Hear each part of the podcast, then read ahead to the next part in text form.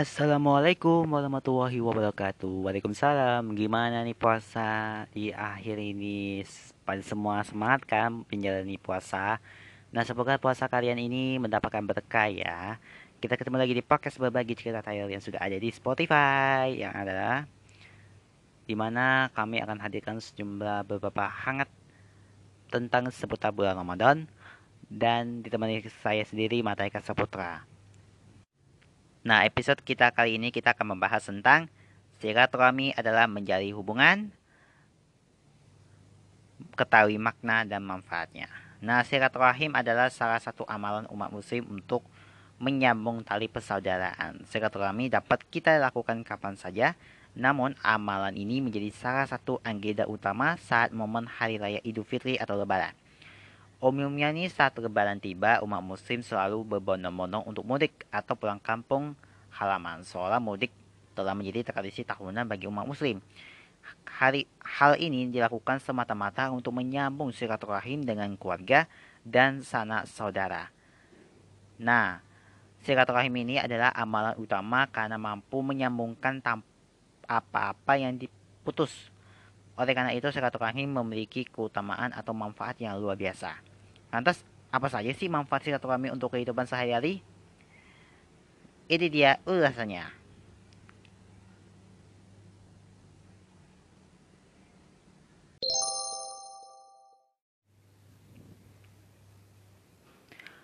Mendengar silaturahim dalam Islam.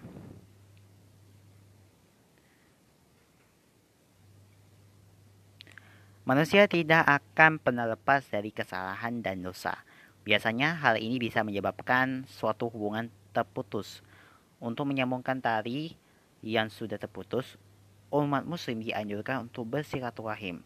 Secara bahasa, silaturahim berasal dari kata sila yang berarti arti hubungan dan rahim artinya kerabat. Rahim sendiri juga berasal dari kata al-rahmah yang berarti kasih sayang atau menjalani kerabatan.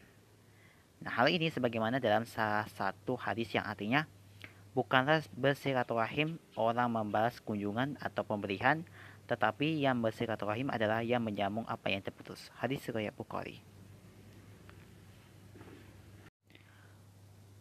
Berikutnya manfaat silaturahim.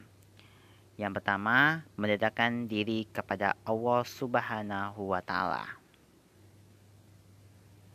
Menjalin silaturahim dengan sesama juga menjadi salah satu sarana untuk mendekatkan diri kepada Allah Subhanahu wa taala.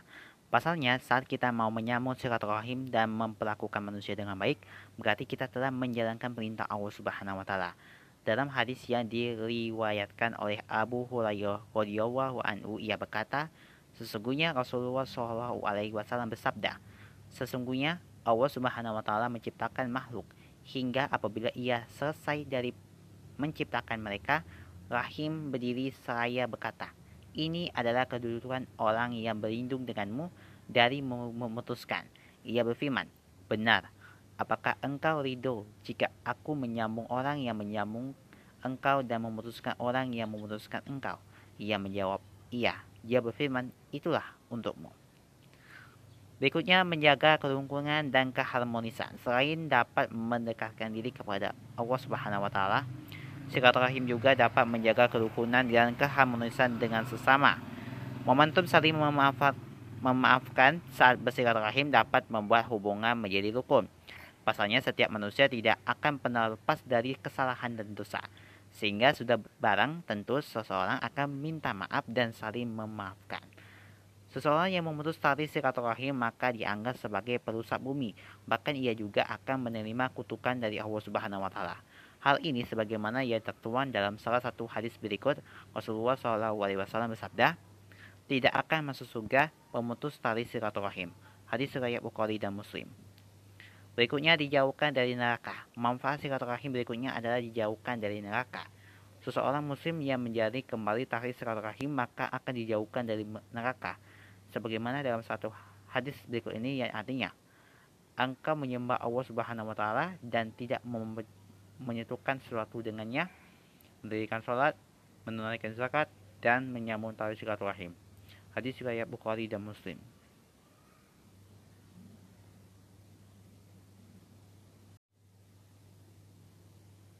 Lalu berikutnya adalah menjadi makhluk mulia.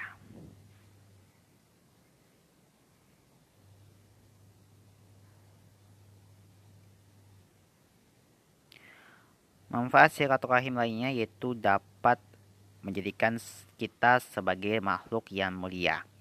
Pasalnya menyambung silaturahim dengan orang yang telah memutuskan tali silaturahim merupakan akhlak terpuji yang dicintai oleh Allah.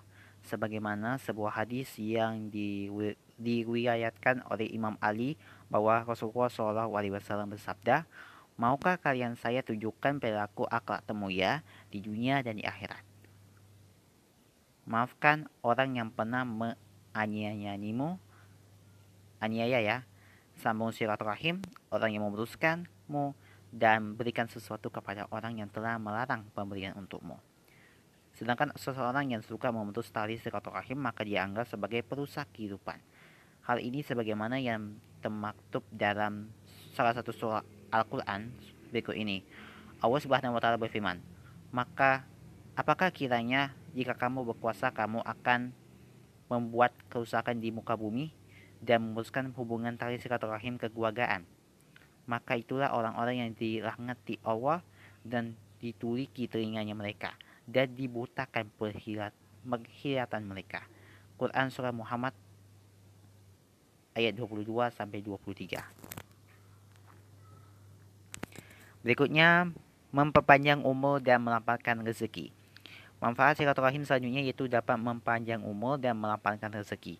Mengunjungi anggota keluarga dan sangat saudara merupakan salah satu cara untuk menciptakan kerukunan dan keharmonisan. Selain itu, silaturahim juga merupakan amalan yang dimiliki nilai pahala besar.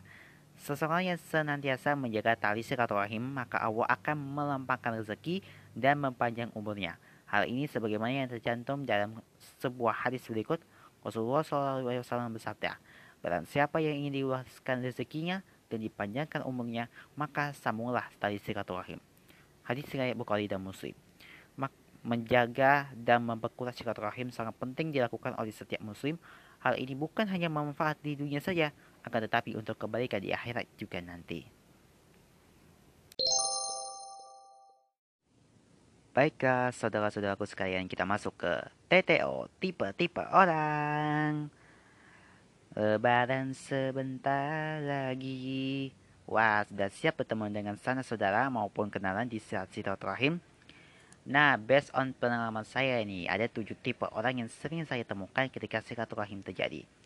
Nah, lebaran sudah pasti identik dengan kegiatan silaturahim salah satunya kan. Bertemu dengan banyak orang, entah itu saudara, teman, tetangga, hingga kolega. Senang sudah pasti karena bisa menjadi ajang melepas kangen dan juga gosip terkini. Ayo naku. Tapi di sisi lain gak jarang kita ketemu sama orang-orang yang sukses bikin kita gondok gak kelar-kelar. Biasanya sih karena mulutnya yang suka ngenteng ngucap sesuatu yang kurang enak didengar di telinga kita. Nah, best on pengalaman dan cerita dari banyak orang, ada beberapa tipe yang sering banget hadir di momen silaturahim. Tipe seperti apa sajakah mereka? Inilah dia.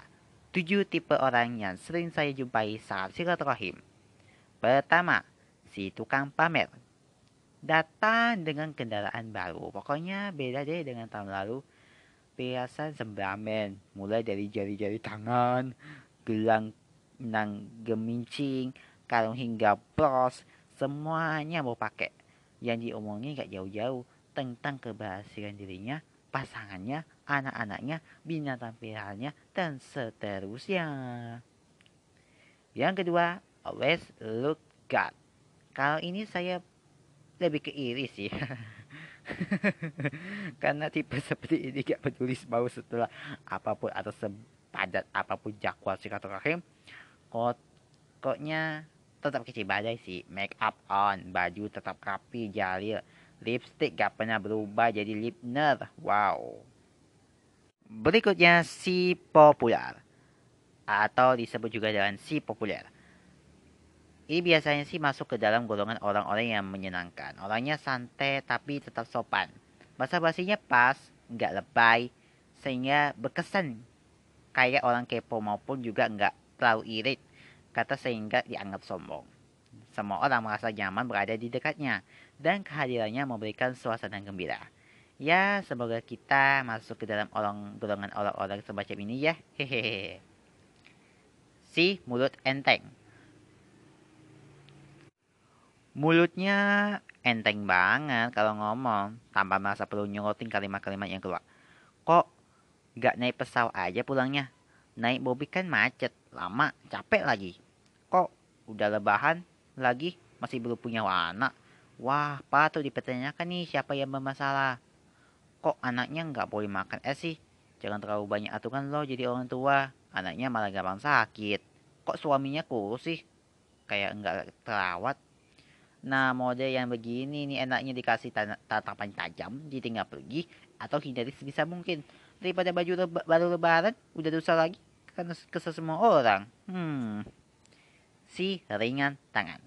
Model begini kalau kita jadi tuan rumah rasanya jadi senang. Hahaha karena ia gak sukan dan gak berat untuk membantu kita mulai dari uh, membereskan meja, membawa piring kantong ke belakang dan lainnya. Ringan saja tangan untuk membantu. Alhamdulillah ya kan. Si tukang curhat. Saat kita hanya mengajukan suatu pertanyaan tentang gimana kabarnya sekarang, dan ia pun langsung menjawab dengan berbagai macam keluh kesah. Tentang berat badan yang tak kunjung turun, tentang ART mudik, tentang anaknya yang susah diatur, tentang perjalanan mudik yang melelahkan, tentang baju baru yang gak sesuai harapan, tentang pekerjaan, tentang pasangan, dan seterusnya. Si pemberi solusi atau tukang nasihat, segala hal yang ia lihat dan dianggap tidak sesuai dengan standarnya, maka tak tunggu nanti-nanti ia pun langsung mengeluarkan berbagai macam nasihat. Anaknya susah makan. Coba deh kasih vitamin deh kayak anakku. Pas berangkat tadi kena macet. Nanti pulangnya lewat auto inilah dijamin lancar. Tuh, belum belum punya anak juga. Udah nyoba konsul ke dokter kandungan yang di rumahnya sakit. Ah, temanku sukses tuh nyoba di sini dia. Kulit mukanya lagi kering banget ya aku dulu jaga begitu. Terus coba skincare dari Korea ini. Teh coket loh. Nah selama ada penyampaian juga nggak berkesan sok tahu atau sok menggurui saya sih nggak pernah masalah. Lumayan kan dapat masukan gratis. Nah itu tujuh orang yang sering kita jumpai ketika silaturahim. Kalau sendiri sih bagaimana datang pas ke acara silaturahim keluarga besar deh Oke dulu deh kita sekian dulu podcast berbagi cerita Thailand episode kali ini. Semoga episode kali ini bermanfaat dan bisa menginspirasi banyak semua orang. Saya mereka Septawan undur diri dulu dan kita jumpa lagi di podcast berbagi cerita Thailand Ramadan berikutnya dengan Ramadan yang tak kalah menarik. Terima kasih, sampai jumpa. Wassalam. Wassalamualaikum warahmatullahi wabarakatuh.